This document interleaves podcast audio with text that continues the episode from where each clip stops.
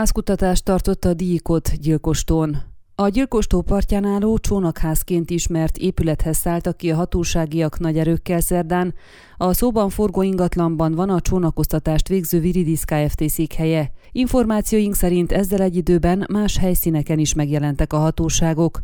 A helyszínre érkezve rendőrségi és csendőrségi járműveket is láttunk, a hatósági személyek az épületben folytatták a munkájukat. A Gyergyó Szent Miklósi sajtó jelenlévő munkatársai telefonon értékel Nagy Attillát, a Viridis ügyvezetőjét, aki elmondta, hogy a monturisztal kapcsolatos aktákat keresték és kérték be a nyomozók. Minden olyan akta érdekelte őket, amelyek a monturisztal kötött szerződéssel kapcsolatosak. A házkutatással kapcsolatban kértünk információkat a Hargita megyei rendőrfőkapitányság szóvivőjétől, aki annyit közölt, hogy a szervezet bűnözés és terrorizmus elleni igazgatóság vizsgálata zajlik, a rendőrség csak szakmai segítséget nyújt ehhez, így információkért a díjikothoz kell fordulnunk.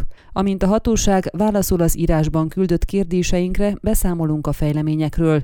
Információink szerint Gyergyó Szent Miklóson más helyszíneken is zajlott házkutatás, és úgy tudjuk, hogy többeket tanúként hallgatott ki a rendőrség az utóbbi napokban a Monturist Kft-vel összefüggő vizsgálat kapcsán. Ön a Székelyhon aktuális podcastjét hallgatta. Amennyiben nem akar lemaradni a régió életéről a jövőben sem, akkor iratkozzon fel a csatornára, vagy keresse podcast műsorainkat a székelyhon.pro portálon.